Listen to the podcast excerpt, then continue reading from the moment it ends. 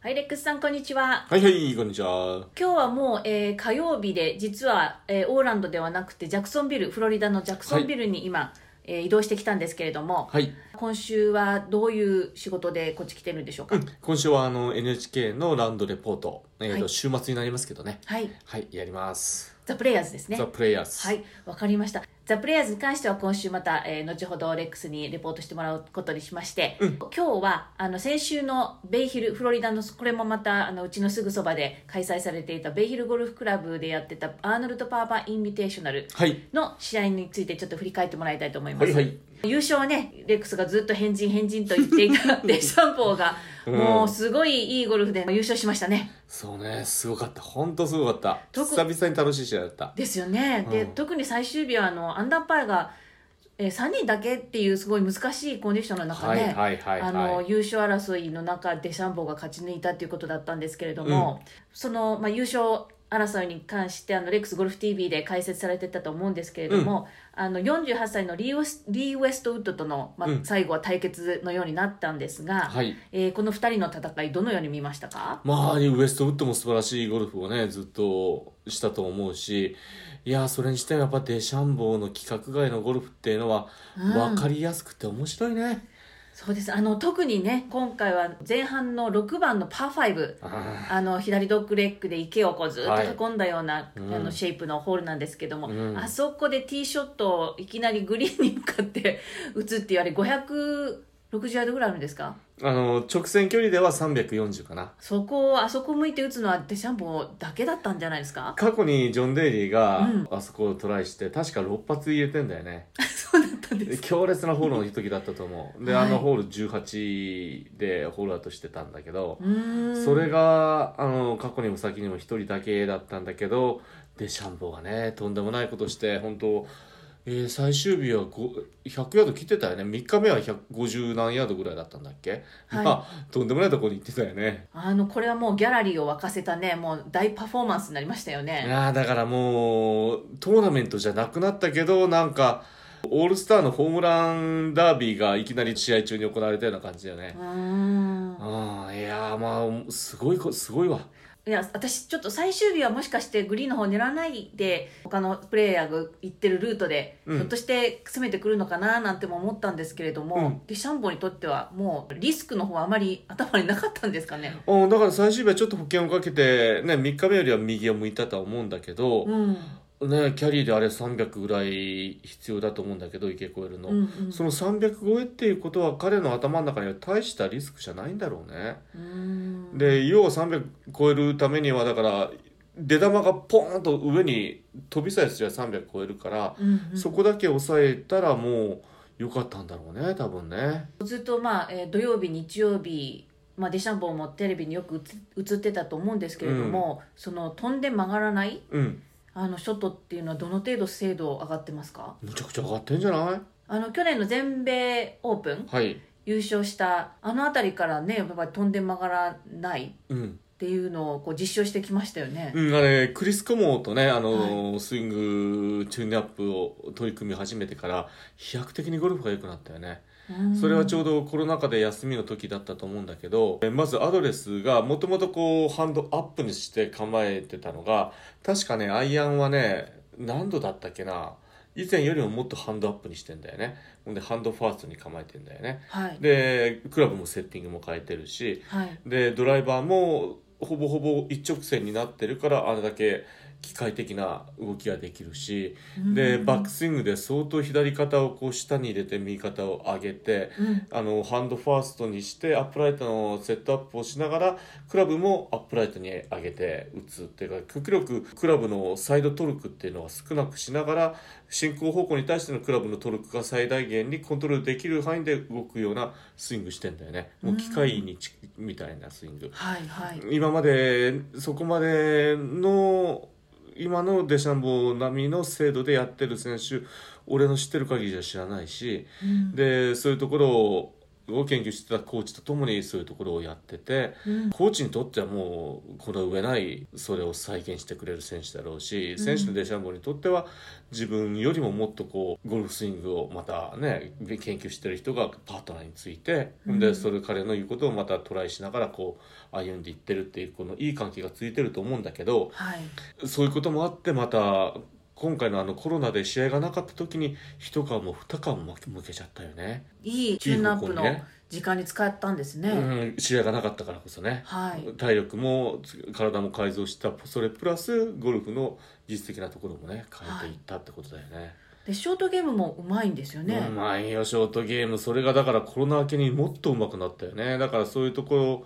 ろもあのやってんじゃないのかないろんなテューンアップしながらこう機械的に一番こううんあの理にかなった打ち方になってんじゃないのかなでパッティングだよあのパッティングあの二等辺三角形みたいな構そうえです方ねするのも絵になってきたもんねああ去ま年だちょっと違和感いやある去年出てきた時はいきなりとっつけてこうその形を作ったばっか作ったばかりみたいな感じで、うんうん全然なんつうかな体構えてても宣伝さっていうのが皆無な状態で、うんうんもうとりあえず機械にに近い、ね、ストロークをしようっていうのだけでやってたように見えるけどそれプラスなんか人間的なこう丸みが出てきたような感じしてたもんね今う週ん特に週末は。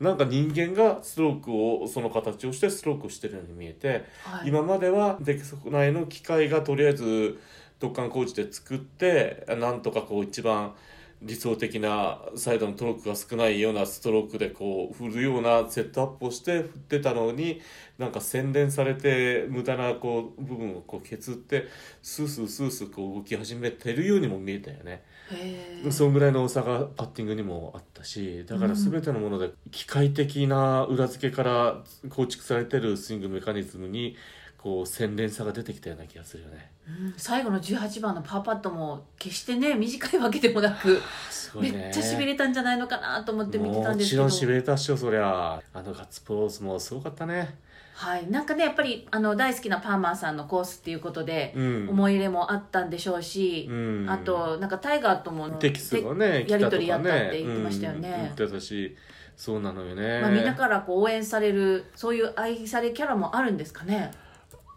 ああ今までは応援されるキャラは少なかったと思うんだけど、やっぱりメジャーチャンピオンになってちょっと気持ちにも余裕ができたんだろうし今まで、ま、なりふり構わず周りのことも考えずにこう費やしてきた練習が徐々にこう開花してきたから彼の心にも余裕も出てきたんだろうし、うんあのそういう意味でなんか人間もまろやかになっているように見えるよね。あの変人変人って結構まあいい意味でねレックス言ってたと思うんですけど、その変人ぶりがいい変人になってきたんですか ね一言言えるのはエンターテイナーであることは間違いないよね。あーたもう間違いなくギャラリーは大騒ぎしましたからね今回うんじゃあますます楽しみにマスターズに向けてねまた楽しみできましたねあああのさっき出たパーマンさんのあの手紙の話なんだけどはいまずアーノルド・パーマーのすごいところって、はいあのアーノルド・パーマーってサインしてる時ってサインがむちゃくちゃかっこいいけど、うんアーノルド・パーマーって読めるサインなんだよね今度あのあ見てみますみ見たら、はい見ててでもう一人のアメリカゴルフ界のレジェンドジャック・ニクラスうんジャック・ニクラスサインもパーマーさんの教えでむちゃくちゃかっこいいの「ジャック・ニクラス」って書いてあるけどまあ英語の引きたいっていうのもあるようんはかっこいいサインだけどしっかり誰が見ても読めるサインなんだよねあ全く分かんない人もいますからねあるでしょ、はいよく日本の色紙に書いてるい著名人のサインなんて読めない人がもう90%プラスでしょうんでもパーマーさんの教えっていうのは絶対これは誰が俺が書いたもんだとみんなに見てもらうそそうするべきだっていうのポリシーが、まあ、パーマーさんがあってへえそれがニクそうなんだザニクラスに受け継がれてっていう、まあ、アメリカの、まあ、その2人それをまたね聞いてそういう受け継いでる人もいるかもしれないけど、はいそういう歴史が、まあ、サインにはあるんだよね。それ、はい日本とアメリカの全然違うところ、うんうんでそこを押さえていただいてほしいのとあとあのデシャンボーにパーマさんが送った時のサインがタイプされた手紙の最後のとこにあのパーマって下に線線の下にパーマって書いてあってその上にアメリカ人ってサインするんだそようでねすねはいそのサインが右上右斜め上にこうなってたの右肩上がり右肩上がりに、はいでそんなことパーマさん今まで絶対しないのそれそれはアーノルド・パーマってこうタイプしてあって上に棒があってその上にしっかりそのかっこいいサインをするのが今までのパーマさんほうほうそれが右上にされてるっていうことははいあれって病状の中で書いてんだよベッドのあ中で病床の中で病床の中で、うんはいベッドの中で起き上がれない状況で、うんだから、だからもうおそらく意識も朦朧としてたのかもしれないでもしっかり斜めだけど綺麗なもう何十年も描き続けた筆記体でアアーナ・パーマって書いてあって、パーマーさんはあの世界中のあの主要なゴルフトーナメントにうん勝った人には、うん翌週に必ず手紙を送ってんの。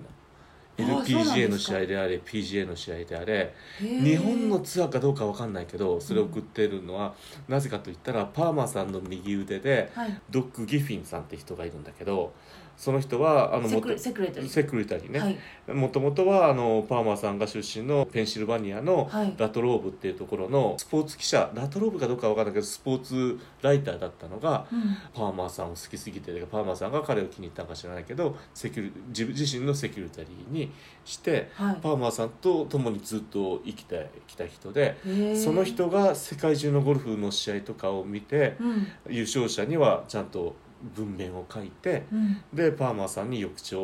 こうこうこうでこれが勝ったんだよって文面を見してほんでそれをもうパーマーさんは自分のオフィスでサインしてそれをみんな毎週毎週送ってんの、へえそれがずっと続いてんのだからその、すごいですねうん、ドッグ・ギフィンさんっていう方がいるからこそそれが習慣になってんだけどはいそれがあることによって、あのー試合に勝った人とか特に初優勝した人が勝った翌朝にいきなり「うわパーマーさんから手紙が来た」っていううこんとで宝物ですよ宝物になるじゃないでしょ、うんそういうことであのなんつうかな自分の影響力っていうのはまあそうやって勝った選手たちも褒めてあげるしその勝った選手たちの励みになるようにって常にこのパーマーさんってやってきたの。へえだから、まあ、それがパーマさんがもちろん最後はサインするんだけどパーマさんの右腕の人がそういうことも全部テイクケアしてんうんの。で以前ね俺ねラトローブっていうペンシルバニアのねパーマさんの故郷のゴルフ場にパーマさんの取材で行った時があってはいそのドッキー・フィンさんに、まあ、会っていろいろ話もしてパーマさんともインタビューできたんだけどうんその時にあのパーマさんってウェイクフォレストっていう大学出身で。はい当時ウェイクフォーレスト大学っていうのはリーグがサザンコンファレンスっていうリーグなのよ、はいノースキャロライナでしたっけノースキャロライナね、はうん、でサザンコンファレンスっていうのはその辺の大学を集めたリーグなんだけど東京で言ったら首都リーグとかうんうん6大学リーグみたいなね、で俺が行ったテネシーイーストテネシーステートっていうのは俺が行ったコーチはまたそのサザンコンファレンスなのよはいはいで俺は大学4年の時にそのサザンコンファレンスのコンファレンスチャンピオンだったのはいだからそのの歴代優勝者のサザンコンファレンスのチャンピオンの中にパーマーさんの名前がいて俺の名前があるわけよ、 光栄ですね光栄むちゃくちゃ光栄な話俺的には、はいでそれでそのラトローブに行った時にそのドックと会っていろいろ話してて「ドック知ってる知ってる」って言われて「パーマーさんウェイクフォーレスの時サザンコンファレンスチャンピオンになっただろう」とか言って「うんうんおおそうだよ」って言って1990年あのサザンコンファレンスチャンピオン誰か知ってるちょっと見てみろよとか言ったらぶーっともう資料持ってるから見たら「レックスお前か!」ってなことになっちゃってさそんな話があったんだおうでそれをまたパーマさんに紹介して「でレックス実はここいつはうんじゃらかんじゃら」って話になって、へ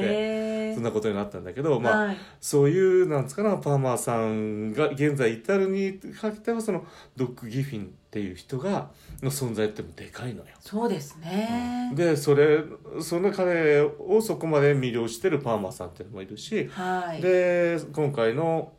そのねデシャンボーの、うんが本当泣きながら感動したうんうん話のように、今からもう病魔に負けそうになってる時でも多分ベッドの中でこうねうん出される手紙をこう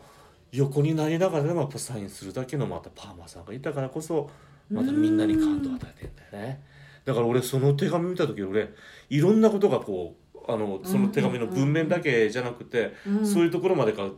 分かっちゃったから、うんうわこのチームはすげえと思いながらやっぱパーマさんもすげえしそうですねそれを素直に喜んでるデシャンボーもすげえしそれがデシャンボーがまたそういうこともありながら今のデシャンボーになってるっていうそのねこのチェーンリアクションっていうのうんそれを見てまたすんげえ世界だなあなんて思いながらねはい感動したわけです。本当感動的な話ですね、だからねそういう人がそのスポーツ界にいることによってその後々につながっていくんだよねうんその最たるねゴルフ界がアメリカンゴルフ界がはいあのいいものを見せてもらってますねね本当そうですよ、はいありがとうございましたはい、はいえーとまあ、それで今週はザ・プレイヤーズに来てまして、うんあのーそうですね私たち我らが日本人の松山英樹君の活躍も、うんえー非常非常に期待されるんですけれども、うんベイヒルでのプレーの姿は見見ましたか俺初日の最初の9ホール見たはいはい、うんどどんな印象を受けましたあの寒さもあって風もあってむちゃくちゃ過酷なコンディションの中で、うんうんあのボロボロだったんだけど最初の9ホール、789ぐらいからゲームを立て直してる姿見てたら、はいおおやっぱさすがだなと思ってはい、その時点で確かねフロントナイン40でターンしたのかな、うん、よくなかったです、うん、でもその時から多分でも週末日曜日終わったらトップ10ぐらいになってるよってな話をしながらうんう俺んコそうでースすね出ていったと思うんだけどまあそうなっちゃったよね、うん、もう最終日はあの誰もスコア伸ばせない中、うずーっとアンアンダーパーでね、うん来て、まあ、最後ちょっとんうん池入っちゃいましたけども、うん、だからあのショット良かったですよそね。うゴルフ全体的にはこういい方にこう積み上がってきてると思うし、はい、実は今日火曜日あの今週に向けての松山選手のインタビューがあったんだけど、はい、まあすごい自信に満ち溢れてるへし、ーで今日そのインタビューあの NHK の放送で多分土曜日我々にとっての最初の放送日の土曜日に消化されると思うんだけどはい、実践インタビューって形でね、はい、はい。今日練習してたらまた新しいものを発見しておーそれをトライしてきたから今日とちょっとちょっと曲がったけどとかなんかいうんうん言ってたけど、はい、なんか自分の中でこう一歩のこう進んでいきたい方向が分かってるからそれに対してこうまたトライしていいものをまたそれに肉付けしてってこういう作業を繰り返していってるからそれが結果に現れていくのも近いんじゃないのかね。はい。ああ応援する方も焦らず見守っていきたいと思いま。です構えてみてたらなんかすんげえこういい結果がその先に、ね、見えてきそうな気はしますけどね。はい、じゃあまあ今週の松山くんの活躍も、えー期待しながら、はいえー楽しみにレポートの方もよろしくお願いします。はい、よろしく。今日はありがとうございました。はい